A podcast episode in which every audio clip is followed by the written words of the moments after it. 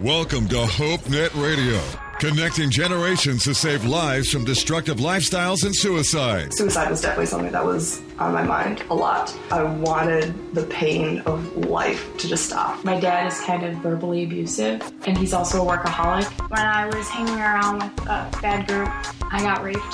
I was angry with God for the longest time. A couple weeks ago, my cousin hung himself. I really need to get closer to God. I just slipped so far.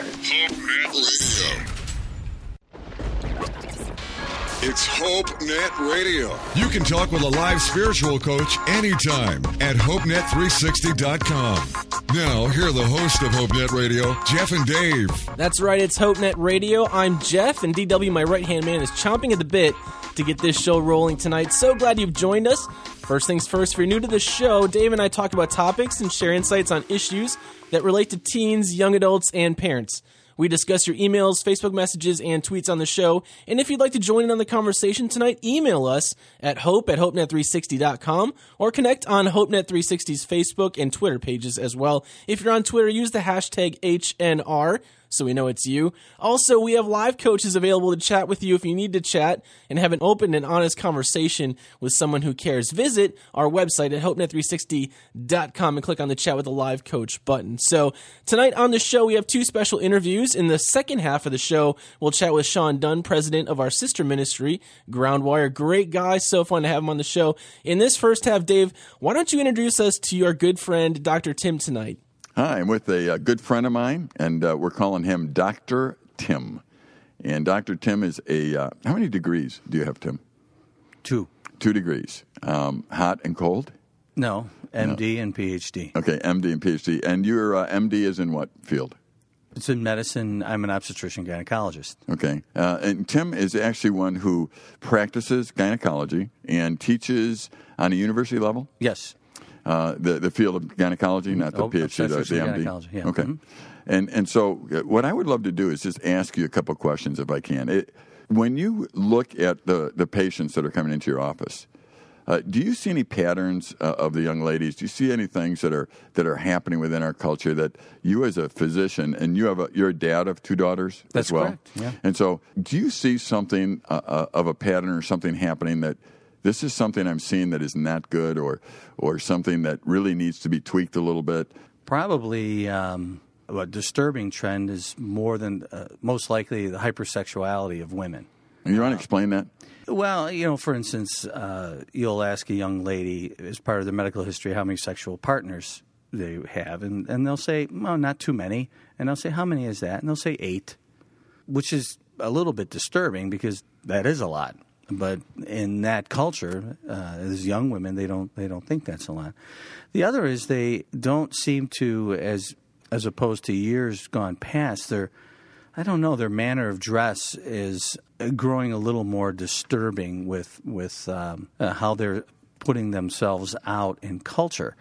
And then when they get untoward advances or things like that, or So it's like it's like you feel like they're dressing in a way that's very provocative. It, it, it draws attention, and then they're putting their arm out saying, "I don't want to be that way." right, I mean, it's it's almost like I'm going to I'm going to follow the crowd. I'm I'm going to be a lemming, and I, I'm going to follow either what Hollywood puts out there or, or whatever, and then I don't want the response that I get. Kind of an interesting phenomenon. I and I I, I don't quite understand it, and, I don't even know. In this day and age, uh, even as a father, and with uh, you, we we talk to different women, who their role models are. Who does a woman now look up to as a role model? I used to actually, with my own daughters, point to a woman like Condoleezza Rice, who I have an immense amount of respect for. I think she's a extremely intelligent, quality woman who's accomplished a lot but you never really hear about her. Instead, you would hear of Lady Gaga or Miley Cyrus, and I find that interesting. Erma Bombeck uh, was a syndicated columnist years ago, and she wrote something pretty insightful. And, and she was, I think, she was addressing women when she said, "Know the difference between fame and success. Fame is Madonna, success is Mother Teresa." Uh, in some respects, when uh, we look at women's health and such, and, and actually as OBGYNs, we are women's health advocates. In a sense, you get, and I'm old enough now to get a little paternalistic with patients, you, you sort of look at them and say, you know, who's your role model? And if I do this, if I act this way, what what kind of guy am I am I going to attract, or what am I after in life? So, can I can I ask you a question here? What somebody might say, okay, I've had eight different sexual partners in my life. I mean, does that matter? Oh, it, it matters immensely. Can you tell me why? Well, first of all, sexually transmitted disease. Uh, of women under age 26, the, there's two big reasons they get hospitalized or or come uh, have a medical encounter that they may or may not like. Number one is a car accident. Number two, it has this, things to do with sexual behavior, either a sexually transmitted disease re- resulting in a pelvic infection or an unwanted pregnancy. The other thing is you start to see a little bit of depression in some of these ladies because they put themselves out there and give themselves to a, a man who then decides, eh, you're used goods, and then moves on. And you know, the woman is left left sitting there thinking, "Gee, I was intimate with this person. Uh, we thought we were in love, and and now he's out of my life." So there's some elements now. Uh, I don't know if it's more than in the past, but we see uh, women hands down have a, higher rate of depressive disorders as, as men. Hey, Dr. Tim, thanks so much for being on the show with us tonight. Uh, there are many young girls who listen to the show and are maybe hearing some of these things they might never have actually thought about. And parents, if you're listening tonight, as you listen, this might open up some conversation that you're not quite ready for. However, what we understand about puberty and the sex education taught in our public schools is that our teen girls and guys are being exposed to sex at much younger ages, and our popular culture is actually lying to our young people. And we believe it's so important that we tell the truth about these risks and give godly perspective on intimacy and the God given purpose of sex. So, um, Dr. Tim, as you probably know, uh, our culture places really low standards on sex these days. And in fact, many young people today believe that if you love someone, then it's normal to have sex with them. It's just another part of a dating relationship. I don't know if you've seen that, but um, some of the young women listening tonight might even be feeling pressured to go farther in the relationship and are even considering if it would actually matter in the long run. Other young women might not even know what love from a man actually is apart from sex, either because that's what they've been raised to believe or because they've gone through past abuse. Um, from what you're hinting at here, it sounds like this might not be the best idea from a physiological standpoint to have multiple sexual partners. Is that true? And do you see this leading to long term effects in women, primarily from your experience in your practice? Well, one in four women who are sexually active, especially in high school, will get chlamydia. The interesting thing about chlamydia is a woman doesn't know she has it uh, many times until it's too late. And then by the time sometimes we find out, uh, she has uh, infertility problems. The other is herpes, uh, which is still around, which is very, very contagious, and another virus called human papillomavirus. The herpes viruses and human papillomaviruses, there's no real cure for. So, I mean, and the, the other sexually transmitted disease aren't quite as common, like syphilis or even HIV in some populations is low. But we have quite a few young women uh, who develop human papillomavirus and they have changes on their cervix that they need intervention for. And then they have to explain it to somebody. So let's say later on in life they find a man and they say, you know, I'm sorry to let you know, but I have herpes or I have human papillomavirus. Uh, you're going to get it from me. And and one out of four have that. that. Well, the uh, the statistic is approximately one out of four women under the age of 26 can pick up chlamydia.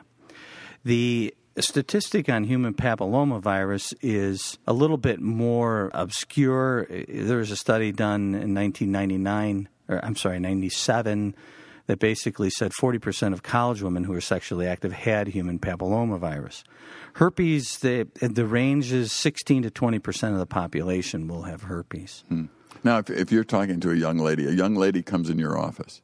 She's a young lady, she's a virgin, and she, and she just asks you as a doctor, what would you suggest my lifestyle be like? What, what would you tell her, uh, uh, both of here's some attitudes you need to develop, and here's the behaviors you need to really watch in your life? What, what would you say? Well, the overall, I think the overreaching concept is the same you would give to a, a man as well is is virtuous. Where women sometimes are getting into trouble, even from a professional level, is they put themselves out, you know, on Facebook or some of the uh, social media. And once their picture is electronic, and once it hits electronic world, Facebook, it's there permanently. So if they have, if they do something that they're regretful for, you know, it's there for anybody to find a future employer or, or things like that. The problem is, eh, you know, if you try as best you can to exhibit a virtuous life, you avoid all those things. You avoid, avoid unnecessary pregnancies. You avoid unnecessary sexually transmitted disease. You avoid unnecessary heartbreak. You know, in school, uh, while in high school or college, and then in the workforce, you become a better student, better employee. I mean, everything works better uh, when you do that. And the question is, where do you find your role model? Do you find it in Hollywood, or you find it in the movies, or you find it in the Bible, or or Scripture? Okay, you know, great. You know, we're to take a break here on HopeNet Radio and and um, listen to some music. And I want to come back, Tim, and talk to you about abortion. I just want to kind of scratch that issue a little bit and talk about what your thoughts are on that, and uh, what advice you would give to somebody who may have a child that uh, they're wondering whether they should keep it or not. Are you hurting, stressed out, need somebody to talk to? Chat with a live spiritual coach anytime at HopeNet360.com. This is Hope Net Radio. Feel free to email the show, hope at hopenet360.com. Now, back to Jeff and Dave. All right, we're back here with uh, Dr. Tim, a uh, gynecologist, a practicing gynecologist, uh, one who teaches gynecology. Or, uh, Yeah, um, okay. gynecology Uh, in, and um, obstetrics. At the university level. Tim, abortion is like a hot topic. It's it's a political topic. Is it a political topic to you? Is that is that something No. that No, no, Can, a- can you explain? Can you just talk about abortion a little bit? And and I'm I'm concerned because it's like it, it always comes across as a political. You're pro life. You're pro choice. You're you're whatever. Could you just, as a gynecologist who has who has seen so many young ladies and teaches at a college level, could you talk to us a little bit about abortion? Yeah, abortion right now. I mean, the the procedure itself is a medical procedure, um, but right now it's a political football. People use it as a, a measuring stick to see if you're worthy or not worthy for political office. And what I find interesting is that they use abortion as if you're pro-abortion, you're pro-women, and I don't think so. It, what's interesting is, first of all, one of the uh, forms of abortion people talk about is partial birth abortion, in, in which case the baby is delivered, scissors are impaled into a baby's skull, baby's killed, and then it's the, the rest of the baby's delivered. Under the guise of the pregnancy is a danger to the woman. Well, after a certain point, a, a woman can have a delivery and just deliver the baby without killing it, and it has nothing to do with you know health and safety for the woman. It, that's more of a, a political thing, and it's a game people play.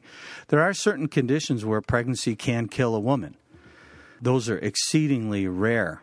You know, those kinds of things have to be determined in a sense between a physician and a patient. And sometimes we will send patients to a, a pastor when it's that. And but I've never really seen that. But the interesting thing is when people talk about being pro abortion, being pro woman, I think that's a cultural lie. Uh, we see in, in many respects uh, a lot of problems with women and abortion. Insofar as you know medical problems, many of the women don't realize that a lot of the abortion providers are substandard physicians. They're either not properly trained in surgery, the clinics that they operate in are not uh, surgical centers. The doctors and the surgical centers are not held to the same standard as a, a typical hospital or, or a typical surgical center. They're just not. And the reason they're not is they don't they, they make it a political issue. They don't make it because of the politics, they don't hold those physicians and clinics to the same standards. So a woman who walks into an abortion clinic, many of them, they're almost taking their life into their hands because they don't know the quality of physician that's doing the procedures. And many of these physicians are not on staff in hospitals. So if there is a problem, you're left on your own to go to emergency room and seek care. But there's a an organization called the American Association of Pro-Life OBGYNs that put out the health statistics of women who have had abortions where they have something called incompetent cervix. They can't hold a pregnancy and they deliver prematurely. There's a higher breast cancer risk. Um, there's a higher uh, depression risk and post traumatic stress disorder uh, findings in, in women such as this. And these numbers are buried, and they're buried for political reasons. And so that's the disturbing thing. In the name of politics, in the name of a guy getting in office, We're going to bury this. We're going to subject women to these kinds of issues just to retain or keep power.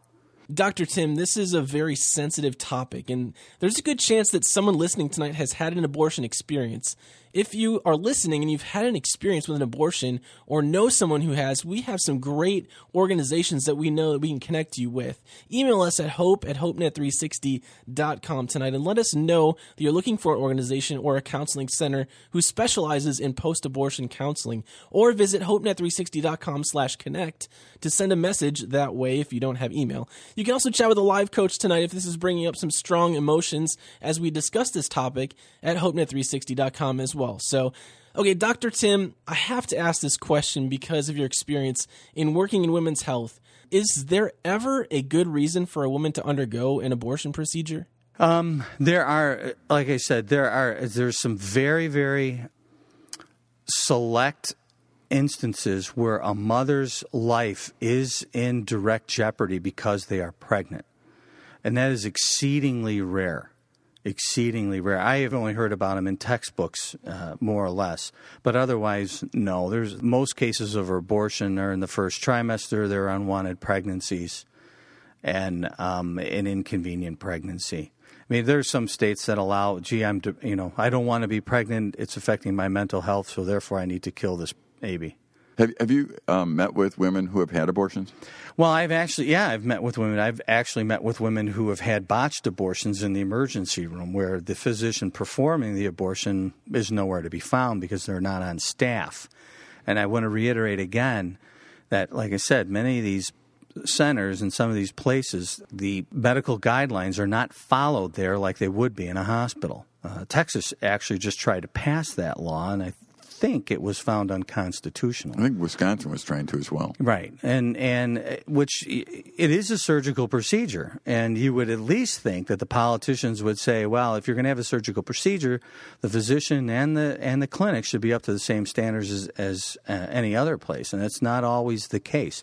I, sometimes it is, but not always. So you know what? When, when you're saying that, Tim, though, I'm thinking, you know, some of the the pro-choice people say, oh, we're going to go back to dangerous times with people with coat hangers in an alley, you know, and trying to get little abortions done by your buddy. You know, it sounds like it's dangerous anyway if you go to some of these places.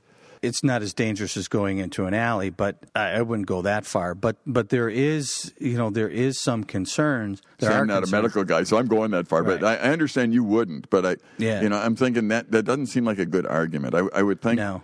Uh, in your estimation, uh, Tim, is a baby alive before? I mean, when do they become alive? I mean, isn't that an issue of, of some sort, or is well, it it's not? a it's a philosophical, it's a religious issue. It's it's your faith issue. When do you believe life starts? You know, I believe life starts at conception. Any other time designation is per, is arbitrary. Ten weeks, twelve weeks, twenty eight weeks. I mean, wh- where do you pick? I mean, you, you do the the social great social sages in politics. What do they do? Take a dartboard and put the number of weeks, and then throw a dart at it and say, "Gee, it's not a real life until it's twenty eight weeks." the egg fertilized by a sperm, it turns into human life. I mean, that's that's the long and short of it. It becomes a human life. And so, in your estimation, if if a young girl's listening to us now, she's pregnant, and um, this baby is alive, and basically, uh, their choice really does matter not only to that child in the future, because obviously, if they kill that baby, it's not going to be alive anymore, but it will also affect her somehow in the future.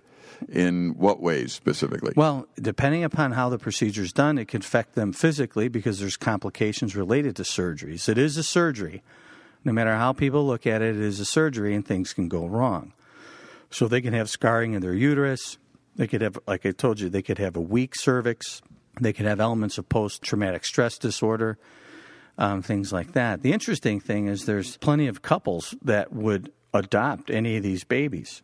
And you know they're they're more than willing to help these young women and these young women can actually pick and place their babies directly in a home. It's not that they're giving a baby up is that they're they're placing the baby one of the greatest symbols of love is the uh, lover lets the beloved be free and and if these young ladies would would understand that you know I may not want this life but somebody else could love this baby and raise it I mean that it's a huge thing, a, a, great thing that they they could do. You know what? We're going to keep talking with Dr. Tim uh, in another segment here. We're so thankful that uh, he could stop by the studios and talk to us. I, I think today that, that young ladies are under tremendous pressure. Um, they get objectified. They actually are dressing in ways that are provocative and kind of cause some issues to begin and then don't want those issues to begin. And there's a lot of confusion out there.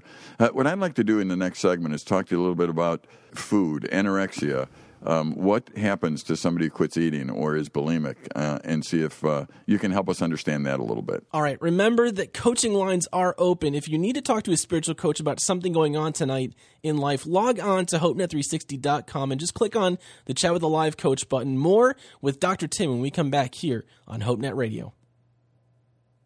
We're connecting parents with their teens in real conversations that save lives. HopeNet Radio on Q90 FM.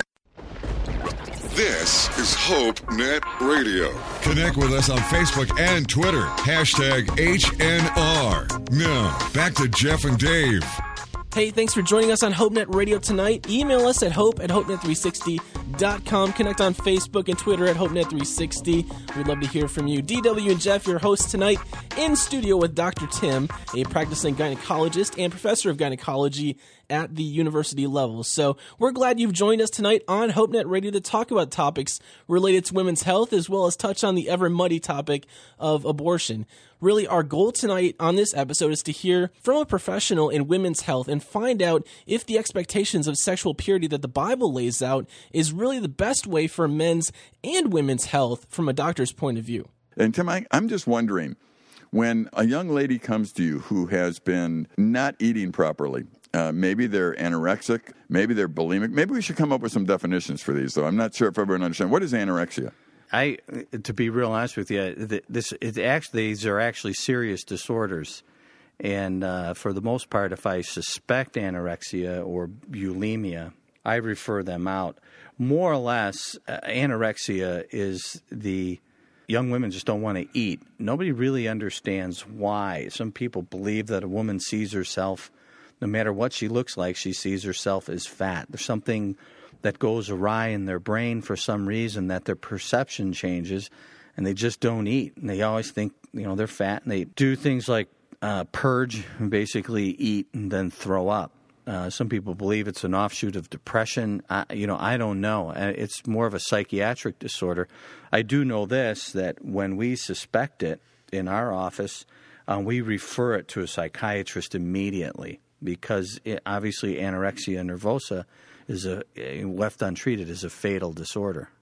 Dave, I did some fact checking on the difference between bulimia and anorexia. They're actually related. Anorexia nervosa is an eating disorder that makes people lose more weight than is considered healthy for their age and height. Persons with this disorder may have an intense fear of weight gain even when they are underweight.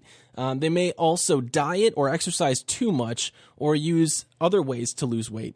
Bulimia is an illness in which a person binges on food or has regular episodes of overeating and feels a loss of control. That person then uses different methods such as vomiting or abuse laxatives to prevent weight gain. Many, but not all people with bulimia also have anorexia nervosa. So uh, these are definitely severe eating disorders, and we would always recommend someone who's listening tonight who has been struggling with any kind of eating disorder to reach out to your counselor or consult your doctor. This is a big deal, and the choices that you make here and now will affect your life more than you think later on in life. So, Dr. Tim, what happens to someone physically who eats and purges? Someone who's struggling with an eating disorder, what what happens physiologically to them? The basic thing is they become malnourished and um, they deprive their body, body of nutrients and proteins and eventually, many of these women, um, if they move on to anorexia, full out anorexia nervosa, they usually die of heart failure.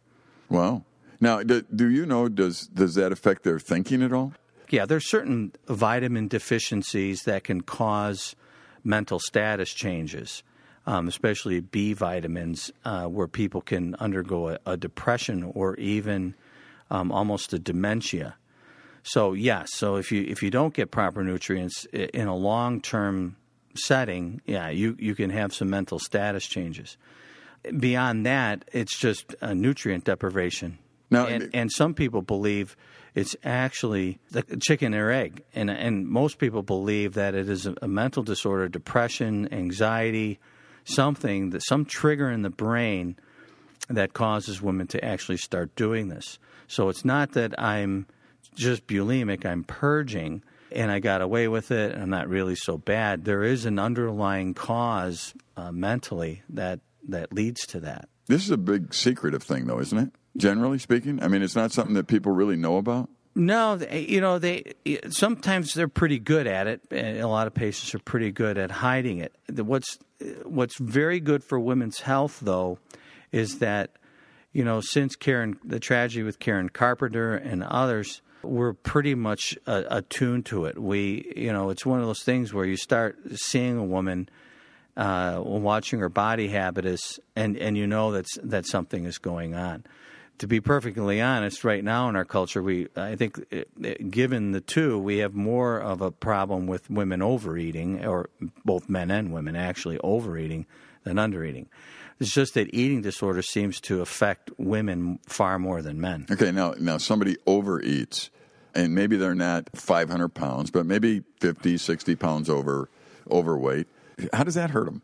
Well, it, it hurts them. Well, overall, it hurts them physically because it, it leads to uh, later on in life, it leads to heart disease, you know, arthritis, type 2 diabetes, uh, among other issues. But um, it leads to uh, self image problems and depressive disorders, which then, you know, I'm depressed, so I eat more. Um, so it, it's, a, it's a dangerous uh, downward spiral that sometimes uh, eating too much can uh, lead to in women as well. Okay, well let me let me say I've, I've talked to some young ladies and and they've told me this. Yeah, I'm I'm I'm uh, binging and purging, but I can stop whenever I want. It, it's not really it's not really affecting me, and I can stop whenever I want. What would you tell that person? I would tell them they're lying. Okay, They, Uh, well, I mean, people, they- you know, you know, they come to a doctor's office, and a lot of patients tell you a lot of things, and and uh, sometimes you and you need to, to tell them that. But like I, I said earlier, these women um, who are ha- are uh, subjugating themselves and have these kind of problems really need the help of some very very special physicians and counselors to help guide them um, through this disorder.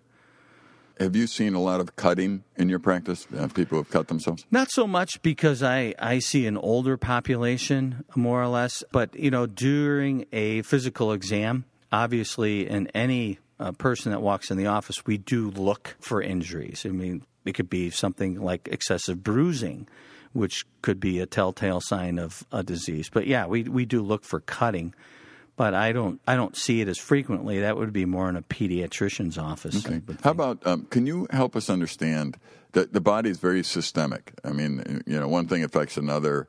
Can you help our listeners understand that you, you can't really mess around with one thing without it affecting like a whole bunch of other things? every organ system touches the other organ systems. There, our physiology is meant to work in concert to help promote proper bodily functions and, and thriving and surviving. For instance, you you know you don't drink water, you dehydrate and die. You don't eat uh, at least some good carbohydrates, your brain doesn't function properly, and neither does your heart. Your body doesn't get good protein.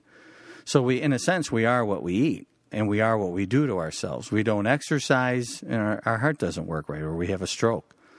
The interesting thing is, exercise even helps uh, promote mental well-being. So our designer has a design in mind in how we were supposed to treat our bodies. If we mistreat them, they don't do what we want eh, or we, we would like them to do, and then we run around and try to figure out whose fault that is. Yeah, and it's not always reversible, is it? I mean, by the time you find a problem, it, it can be reversible with treatment, maybe and right eating, maybe right exercise down the road. But it's not always reversible if they catch it too late. Would that be true? Well, yeah, I mean, it, and these, yeah, long term effects. So if somebody's heavy and their body mass index is elevated and, and they let that uh, go for long periods of time, they have arthritic changes in some in knees, especially or hips, and, and they degenerate. You, you can't you can't get that back. Yeah. Well, it's, it's interesting because I think so many young people today live for the moment, and uh, they will uh, get involved in drugs, or we've talked about before with sex, or they get involved. They don't like how they look, so they want to lose weight right now, so they'll throw up their food, or they're, you know, I mean, there's a lot of that that might start some things, and then the ball starts kind of rolling down the hill, and they continue to do these things almost habitually after a while, and eventually they got to come to a guy like you and say, "I don't feel well," and and now you're supposed to fix it. Well, yeah. Well, well hopefully they'll, they they come to us, and or or a good physician will will recognize, you know, overtly uh, a, a, person's problem. You know, there's always a little bit of redemption and grace, and and work with people, and and many times it, those things can be reversed. So the body itself, I mean, really, is it kind of amazing how it can heal as well? Sure, if, if you give it a chance. Yeah, I mean, there's there's consider smoking. Um, long term smoking use will kill you. Um, but there, uh, there is, you know, the proviso that if, you know, although your lungs will never go back to being 100%, but if you stop smoking, your body has a great capacity to heal much of the damage that it suffered. Yeah. So I would suggest, eh, you know, if you're young today and you're listening and, and you've messed up, you're eating too much, you're you're beginning to dabble or are in anorexia or, or, or bulimia, or you're you're not even exercising, or you're you're drinking, eh, or you're using drugs. You know what? Stop, go talk to somebody who can help you. Uh, whether it be a, a, a, friend at church that uh, loves God and that kind of thing, or, or maybe a doctor and say, you know what, I, I want to get off this treadmill. I want to start doing things right. And hopefully, you can watch things repair and get better. And realize that sometimes you make decisions that you can't reverse, and it's really wise to make the decision when you still can reverse some of the damage uh, that's there. Uh, well, thanks for uh, talking with us, Tim. You have a question uh, about uh, something Tim said. Uh, contact us at HopeNet Radio, and we will get that question over to Tim and see if he can help you with that as well. That's right. Email us at hope at hopenet360.com or head to our HopeNet 360 page on Facebook or Twitter.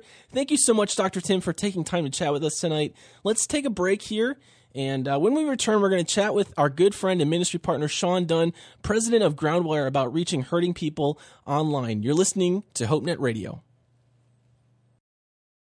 Feel like nobody cares? We do. HopeNet360.com has an online crisis chat line powered by Groundwire. A live coach is available to talk right now at HopeNet360.com. It's Hope Net Radio. You can talk with a live spiritual coach anytime at HopeNet360.com. Now, here are the host of Hope Net Radio, Jeff and Dave. Welcome to the second half of Hope Net Radio tonight. So glad you've joined us. It's Jeff and DW. Connect with us on the show. Email us anytime during the show, hope at HopeNet360.com. And you can also connect on Facebook and Twitter if you're hanging out there. Dave and I are chatting back and forth stuff that matters to you. We want to talk about things that matter to you tonight. And joining us, Sean Dunn, the president of Groundwire. We've been connected with Groundwire over the last, th- I would say, three and a half years. And uh, so we're going to talk a little bit about Groundwire, what they do. And uh, I just want to welcome Sean to the show tonight. Thanks for joining us on HopeNet Radio tonight, Sean. Uh, thanks. Uh, good to talk to you guys. All right. So Sean, just tell us a little bit about yourself. Where, how did this whole idea of Groundwire come up, and and uh, tell us a little bit about what Groundwire is. Yeah, well, uh, you know, I, I I grew up as a as a bored, apathetic Christian kid. You know, I loved God. I just struggled to serve Him. I knew what I should do, and sometimes I chose not to. Growing up, that was a big, uh, that, that was a large part of my journey, trying to figure out how to walk in a submitted way to the Lord. And and you know, still, I don't claim perfection, but uh, you know, through the years, I, I began to understand the lordship of Jesus, and I began to understand His strength and my weakness, and you know, all of those things. Uh, as I said, I'm not perfect, but definitely strive to live my life in a way that pleases the Lord. And uh, you know, when I was 18, uh, I, I moved into my calling. I knew that I was called to work in youth ministry, and so went into college to be trained for that. But the first church I walked into, I ended up stepping into a, a staff position to serve a very small church and young people, and so have done that for years. Have done that for 20 some years. Have served, uh, you know, as a speaker and an author for several years as well.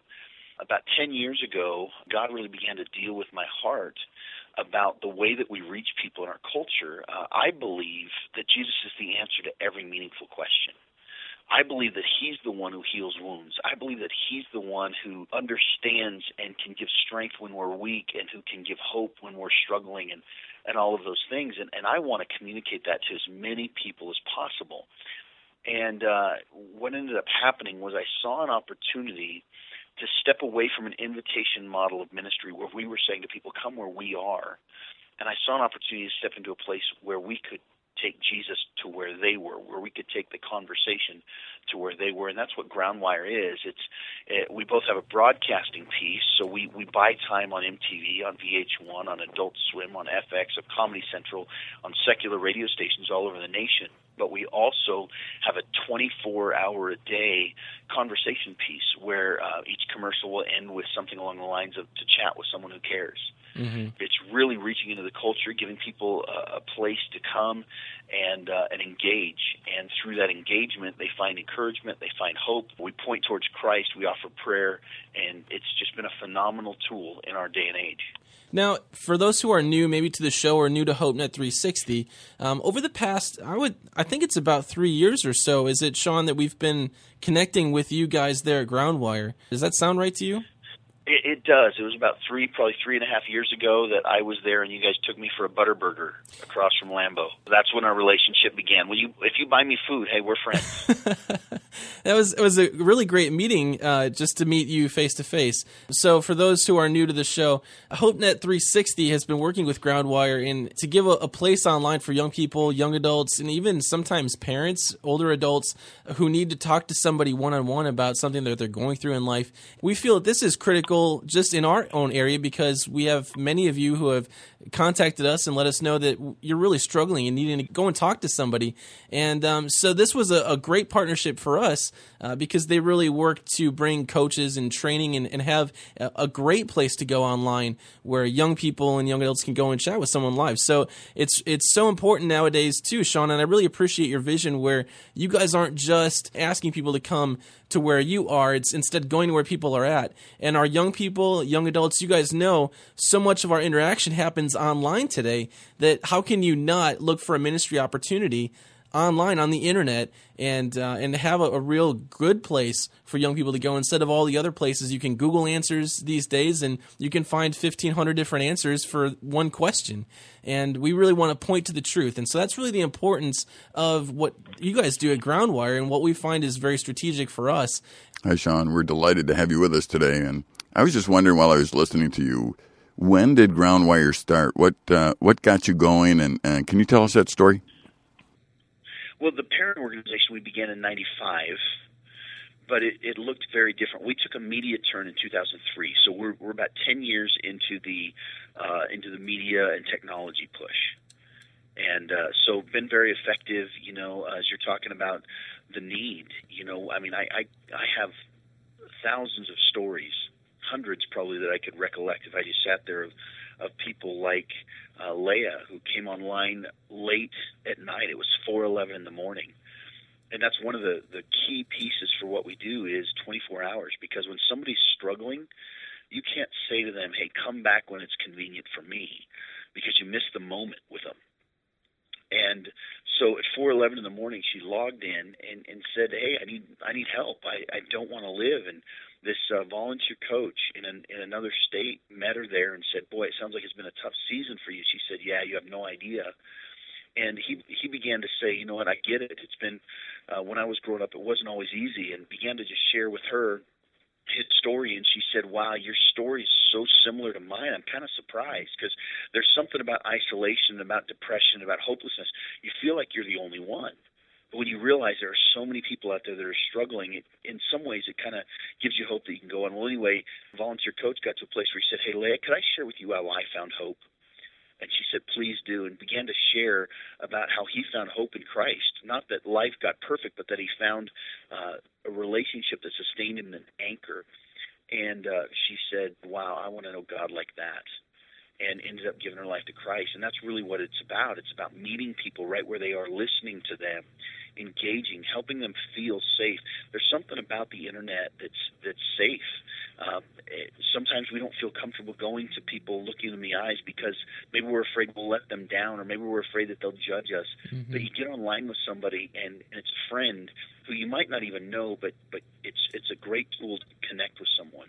Yeah, and it's crazy too in this world of Facebook and Twitter you can be anonymous, and that's something that young people are attracted to, and it kind of, in a way, it kind of does lure you into feeling safe, like you're you know you can control all the information you put out there and and so sometimes you've got young people who are who are getting out on something like Snapchat or they're on you know these different apps or different platforms if you will and they're putting out information. They're putting out essentially themselves uh, in such a way where it may not be so anonymous or they can't control all the data that's out there. What do you make of technology these days, Sean, and, and how young people are using it? Are, are there a lot of young people who log in and, and chat on Groundwire? Oh, they're they're receiving it well. I mean, we're on track for I, don't remember the exact number, but I want to say over fifty thousand conversations this year. Young people are, are more used to using their phone to text than they are to uh, to call. So instant message text response just makes sense, mm-hmm. and uh, you know it's it's it's really their communication platform. It's what they prefer in many ways, and so it is uh, it it's wisdom to be where they want you to be as opposed to ask them to to transform to you. All right, Sean, we're going to take a break here and uh, we'll continue this conversation in our next segment. So keep it right here on HopeNet Radio. Remember, you can always chat with a live coach on Groundwire. Go to hopenet360.com, click on the chat with a live coach button. Anything you're struggling with tonight, any any topic you want to touch on, it, it, can be about dating and relationships. Maybe you're going through a very dark time in your life and you need to talk to somebody right now. There is a coach waiting to talk with you right now. So go to hopenet360.com and check it out. We're going to continue our conversation with Sean in a moment. We're going to play some music and come back. Keep it right here on HopeNet Radio tonight. If you're going through something tonight, a live coach is waiting to talk to you at HopeNet360.com. This is HopeNet Radio. Feel free to email the show, hope at HopeNet360.com. Now, back to Jeff and Dave. Hey, welcome back to HopeNet Radio tonight. Thanks for joining us. Sean Dunn, president of Groundwire, is joining us in studio along with DW and your host, Jeff, here. Connect with us during the show anytime or on the podcast. You can always email us at hope at hopenet360.com or connect on Facebook and Twitter. Look up HopeNet360 and get connected with us there. We love to hear from you and love to hear stories. And if you have a story about maybe you've chatted on the Groundwire coaching lines, if you have a story about your experience there, we would love to hear it. So connect with us that way. Sean, I want to just continue our conversation and kind of talk a little bit about these coaching lines. So let's look at it from a hypothetical situation. We have a young person who is really struggling tonight. They decide tonight they're going to log in and chat with a live coach. What can they expect to hear from your coaches on these coaching lines? Well, you know, our first our, our first goal is to make sure that they're heard and they're listened to, knowing that you know that's part of the challenge in today's society. Is so many people feel like nobody's listening, nobody cares, or they feel like it's an insecurity that keeps them from really speaking up, and the anonymity of the internet makes it a, makes it attractive to them to be able to do that. You know, I mean that's that's key. But ultimately, what we want to do is we want to we want to connect biblical perspective with whatever you're going through. And uh, you know, the world you get beat down, in the world you uh, your flaws get pointed at and laughed at. But uh, sometimes we just need somebody to say, "Hey, you know what? God's there. He's there for you. I'm here for you. You can make it, and I'll do anything I can to help you with that. And, and that is uh, just a life transforming message for so many. Just being able to share Jesus in people's lives. You know, for example, a young person came, came online not that long ago and was just really struggling with life. Parents weren't the supportive faculty that they should be. Uh, their friends seemed to abandon them. Uh, relationships weren't working out from a from a um, you know kind of a dating relationship, and so they were just discouraged, and and you know hopelessness creeps in, and mm-hmm. and uh, what they needed to hear was somebody on the other end of the line saying, you know what, I hear what you're what you're going through, but I want you to know I care, and I want you to know that Jesus cares, and you're going to get through this. You're going to get through it. Uh, God's there for you, and and you can get through it. Now, we do want to we do want to share Jesus with you too, because the truth of the matter is, if you have everything in the world but you do not have a personal relationship with Jesus, you're still going to going to really struggle. And so that's that's a conversation that we want to have with you if if it's appropriate. Sean, that was a really great point. But let me ask you: Do you need to be a Christian to call in, or uh, do you talk to anybody that calls in? Oh no, no. It uh, the system was actually built for uh, for people that that were not believers. um, and uh, you know just people that, that had questions about faith or questions about life. Because, like I said, if if you look at the world, you're not getting the proper view of what reality is. Because we as Christians, we understand that a lot of what we see isn't necessarily reality. That that's a facade, and for example, if you stare in the world, if all you do is watch television and you watch typical television shows, you're gonna you're gonna see anger and hatred and misery, and that's gonna influence you. It's gonna begin to creep into your life and and weigh heavy on you. And sometimes you just need somebody to balance that with truth and with hope and with love and with perspective that says God is here, God is in control. Don't get discouraged. Shake it off. You know, the Bible talks about the word to take every thought captive and make it obedient to Christ. And I think a lot of that has to do with perspective.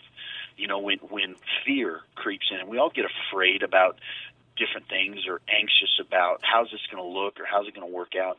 When those things creep in, we need to take those things captive and say, no, no, that's that's not truth. Mm-hmm. Truth is God's in control. He will make good things come out of even bad situations. He's always with me. He will never leave me, never abandon me. He loves me to no end and, and will make sure that I get through this. He promised he wouldn't let me be crushed. Mm-hmm. He promised that he'd bring good things. And so just hearing those perspectives sometimes, um, you know, it just kind of helps brush off that heaviness. It's like the weight has been lifted just when somebody comes alongside you. Do you find that a lot of the people that come in and, and chat with your coaches, do they have maybe a false perception of who God is or the characteristics of God? Oh yeah, yeah. Um, you know, there's some statistics that we share with our coaches. They say that 66 percent of people in this nation believe that they're Christians. 80 some percent believe in God, but most don't either believe that He's loving or they don't believe that they're lovable. Hmm. And so that's a big issue. You know, when you're if you, if there's somebody out there that you you're struggling to receive God's gifts and his blessings and his joy because you think that you're not lovable because somebody said something to you because you did something that made you feel that way. Mm-hmm. Man, God's love is not a choice. It is his character. It's who he is. He is love. Mm-hmm. He adores you. He doesn't just like you a little bit. Yeah. He doesn't just love you when you're good.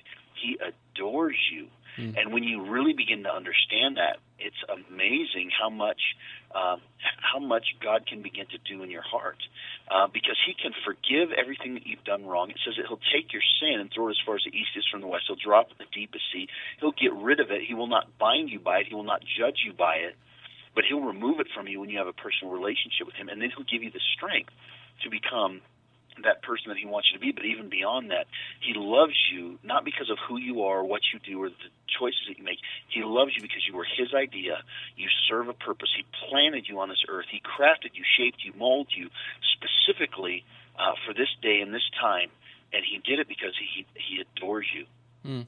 You know, there are some students that I've talked to in sharing about what we do at HopeNet 360 and how we work with you guys at Groundwire and uh, we've talked about the crisis chat line, and so I'll ask them, "Have you ever logged in and chatted?" And most of them will say, "Well, I've either thought about it, or no, I just I haven't done that yet, or in some cases, no, it's not for me." You know, I'm kind of thinking in my head, well, what what do you have to be? What's what's got to be going on in your mind where you realize that the coaching lines are for you? Do you find that they have these really big life problems that are seemingly like huge mountains in their life. What do you guys? What do you see on the coaching lines? Well, we, you know, we see a lot. First of all, uh, most people that hit the coaching line, it's because of a crisis. And to me, that's sad because sometimes they let things build up so much that they're paralyzed and they don't know what to do, and that's when they reach out. Whereas if if they were more open and more willing to reach out before it got to that horrible crisis, I'm drowning mode, uh, they're going to save themselves a lot of chaos, a lot of consequence. So you know, it's never too early to reach out and just say, "Hey, I just need some encouragement, or I need somebody to pray with me." That's that's great. Mm-hmm. But I, I would also say that there's this wrong thinking in our culture that says, "I can do this. I can pull up my my bootstraps. I can tighten my belt buckle. I'm going to get through this on my own." you know, that's that's not a wise way to live your life. Because if there's people there, and specifically because of God, God who is there, Jesus Christ who's there to help you through whatever it is you're going through. Don't try and do it on your own. Mm-hmm. You know, there was a, a study that came out, and it was um, about 2002, I think, where they asked a bunch of uh, people in our nation, "What are the central themes of the Bible?" and they gave them multiple, multiple, uh, multiple choice. Actually, Mm-hmm. uh, based on this response, I'd say multiple guess. Yeah. And they said, "What are the central themes of the Bible?" And 75% of the people said that one of the central themes of the Bible is Jesus helps those who help themselves. Mm. And that is absolutely the opposite of what the Bible teaches. Yeah. Jesus doesn't help you if you help yourself. He helps you because you can't help yourself. Yep. You cannot pay the penalty for your own sin. You cannot sometimes deal with life without God and His perspective and everything that He offers you. I I think that's so important for young people to hear because sometimes, and maybe it's just that that nine one one thinking that in the worst case scenario, that's when the coaching lines would be for me. And while we don't want it to be a social club for young people to go, and, and I know your coaches are are trained to, to kind of recognize that if it's becoming a social club kind of a thing, there there are trained adults who can talk about issues that are hard issues to talk about and have an element of grace to actually listen and to just encourage and, and really affirm young people or anyone that logs in and chats where they're at. And so you don't have to be at a, at a very difficult point in your life or, or in, a, in a really life changing crisis. Although, if you're going through a crisis time in your life and you need to talk to somebody, a lot of times crisis centers get overwhelmed, especially in the winter months when there's a lot of depression, when the sun isn't coming out, you know, as much during the day. And so needing to talk to somebody is even more critical. And many people are looking for that. And so that's one of the values of having coaches available online is that they're there when you need to talk to somebody and not six months down the road. And while they're not necessarily Yep. counselors, um, they are people who really do care, who are trained, and who understand in some way what you're going through. You know, Jeff, it seems like the conversation just got started here with Sean. We're going to continue it, but we need to take a break for some music. Keep her tuned in to HopeNet Radio. Love HopeNet Radio? Stay in contact all week long at HopeNet360.com. This is HopeNet Radio. Connect with us on Facebook and Twitter. Hashtag HNR. Now, back to Jeff and Dave. Hey, we are back here tonight on HopeNet Radio. Sean Dunn, the president of Groundwire, is joining us in studio. Jeff, DW with you. Thanks for joining us. Remember, you can always connect with us during the week anytime. Hope at HopeNet360.com is our email. You can connect with us that way. Again, on Facebook and Twitter at HopeNet360. And again, tonight, if you're going through something and you're just needing to talk to someone you don't know who to turn to, or if anybody cares out there, we have live coaches available to chat with you. Go to HopeNet360.com, click on the Chat with a Live Coach button, and there's a coach waiting to chat with you tonight or anytime you need to talk to somebody. So, Sean, I want to thank you so much for joining us tonight. And in this, this final part of our conversation tonight, um, I just I want to talk more about the coaching and what are the main topics, what are the main things that uh, young people, young adults, uh, even older adults talk about when they come on the coaching lines. most people come on felt need. You know, they're they're struggling. They have a question. They don't know where to turn. Whether it be, you know, we've we've had people who are cutters, people who are suicidal, people with relationship issues, people uh, with spiritual questions. I mean, there's every time you think, oh, we've heard everything. You know, we'll get a chat that reminds us that we haven't heard everything. So, um, but it's a beautiful thing when God connects the heart of a chatter with a coach. I mean, it's just, I I remember one chat where this lady came on. She was actually from Wales, from South Wales. And uh, as she began to chat, she said, Hey, I, I, something's missing. I need Jesus. And uh, so beautiful, beautiful dialogue. And you know what's amazing is even though they're in two parts of the world, this coach was in Colorado, she was in uh, South Wales. Uh, it's almost like they're sitting down for coffee, looking at each other. Because as you read the transcript, you can just tell that they're they're bonding and they're clicking and they're they're connecting, and the Holy Spirit is using that time. And anyway, the coach gets to a place where where he uh, he introduces her to Christ, and at the end she says, "I don't know what I'm supposed to do. I'm so overwhelmed with emotion." She said, "I'm laughing and I'm crying all at the same time." And the coach here in Colorado said, "Ah, me too. I'm laughing and I'm crying." I mean, it was this Yeah. beautiful connection. That's the amazing thing is God can use the technology and the tools that are available, like internet, to put two very different people who've never met, but He puts them together in such a way that uh, that the one gets to be the encourager, the other one gets to receive encouragement, but ultimately uh, God God steps in and does what He wants to do. That's that's where it's really fascinating to me. So it sounds like, and maybe this can put some people off. We talk about mentoring and we talk about older men and older women eh, just getting involved in young people's lives and having a, a, time where they can connect. And coaching is one of those opportunities. And sometimes when we talk to people about becoming a coach, they think either number one, it's going to take too much time, or they're not adequately prepared for it. There's more fear than there is passion to do it. What does it take to become a coach? Can really just about any average adult handle being a coach on your coaching lines? Great question. As a former youth ministry guy, I used to want to take a 15 year old and set him in a room with somebody who has a lot of life experience and say, hey, why don't you learn from him or her? And it never worked. And it didn't work from both sides. It didn't work because the 15 year old was judging the old person as being irrelevant.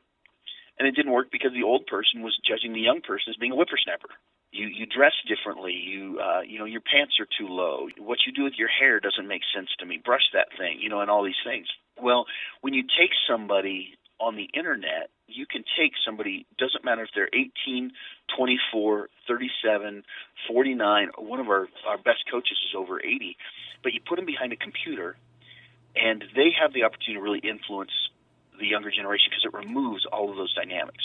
When somebody clicks on and says, "Hey, I want to talk," they're not saying, "Hey, who are you? How old are you?" They're just saying, "Hey, I need somebody," and if you're there, it works.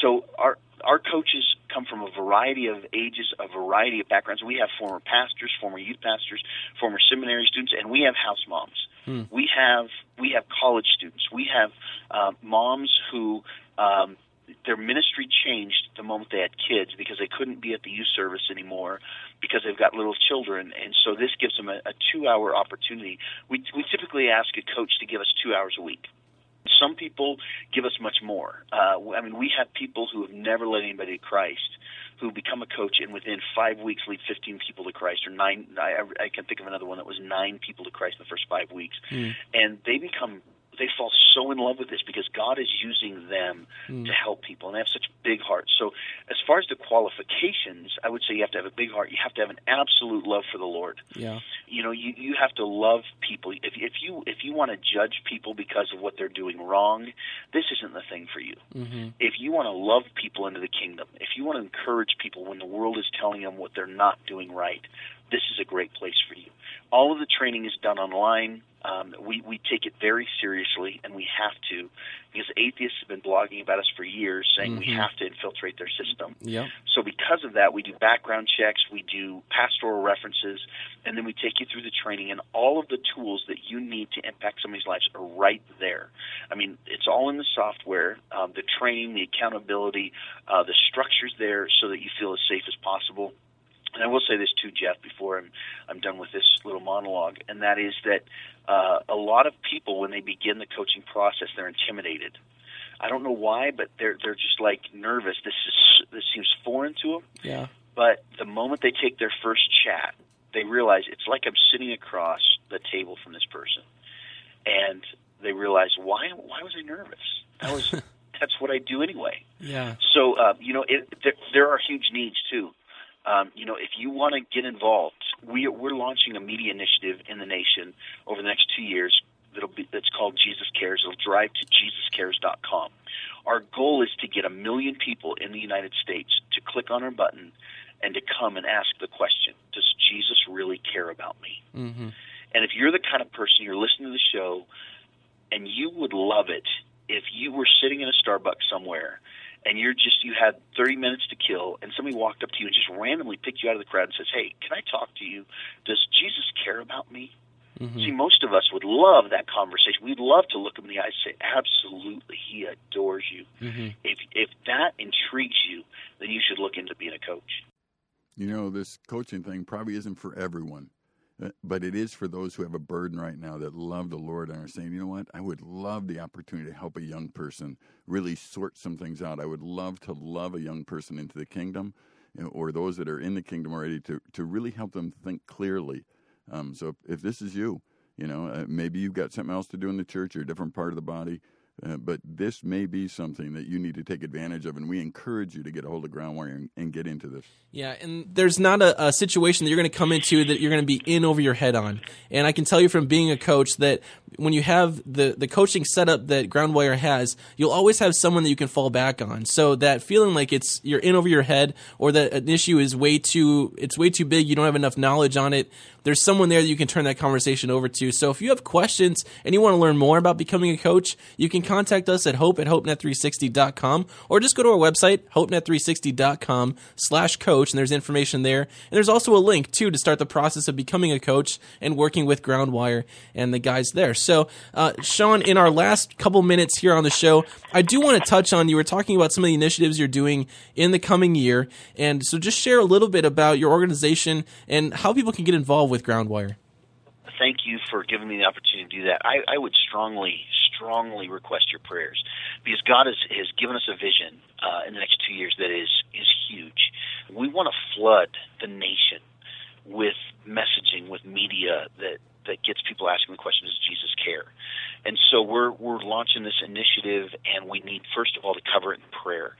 And some people might say, "Hey, you know what? That's that's the generic answer." But really, as believers, we know that that evangelism is a very spiritual issue. Mm-hmm. I don't know if there's anything that the enemy cares more about than keeping people from coming into the kingdom, because God loves people. The devil hates God. Therefore, Mhm. he can't attack God, so he'll attack the people he loves and so he he comes after that. So we're we're lifting up a challenge to the body of Christ, saying, "Hey, let's pray for revival in our nation, both through what we're doing as well as every other organization." And we just launched at the beginning of this month a prayer initiative, a 24/7 prayer initiative. And if you want to get online and you want to sign up and say, "Hey, I'd like to to learn more and be a part," you can sign up if you go to groundwire.net slash 24 hour prayer. That's two four H O U R prayer. Um, you can sign up for that coaching is another fantastic way to get involved. But of course, financially as well, um, to flood the airwaves, it takes money to buy time on MTV. It takes money to buy billboards. Mm-hmm. It takes money to uh, to do pre-movie advertising. And so, you know, there is no amount that is too small. Actually, right now we have uh, something going on where if you would like to do a monthly contribution of any amount, there's a matching gift right now that somebody else will kick in an extra hundred dollars for every monthly commitment. And if you want to look into that, you can go to groundwire.net slash donate. And if you you can either sign up for a one-time gift or you can sign up for a monthly of any amount. And uh, if you sign up for a monthly, then an extra hundred dollars goes in the coffer. But please be praying. You know, we need to lift up the name of Jesus in our culture, and and I believe that we're going to see some significant fruit and some amazing harvest because of it. Well, I love it, and Sean, I'm I'm so glad that we have this partnership because I really believe that it's reaching people where they're at for the kingdom of God, and that's what we're called to do. Again, check out groundwire.net. Indeed, I think we've opened up some eyes tonight of some young people and uh, possibly gave some others a real opportunity to uh, serve Christ in this unique way. Thank you, Sean. It's been great. Uh, it's my pleasure. Great to spend time with you. I hope you get back up there soon and uh, and root for your Packers when I'm there. Oh, that'd be great. So, again, connect with us. HopeNet360.com is our website. You can always email us at hope at HopeNet360.com during the week. You can also connect on Facebook and Twitter. Leave us a message. Tell us what the show means to you. So, until next time, for all of us here in the studio, DW, Jeff, thanks so much for joining us here on HopeNet Radio tonight. We'll see you guys online and next week.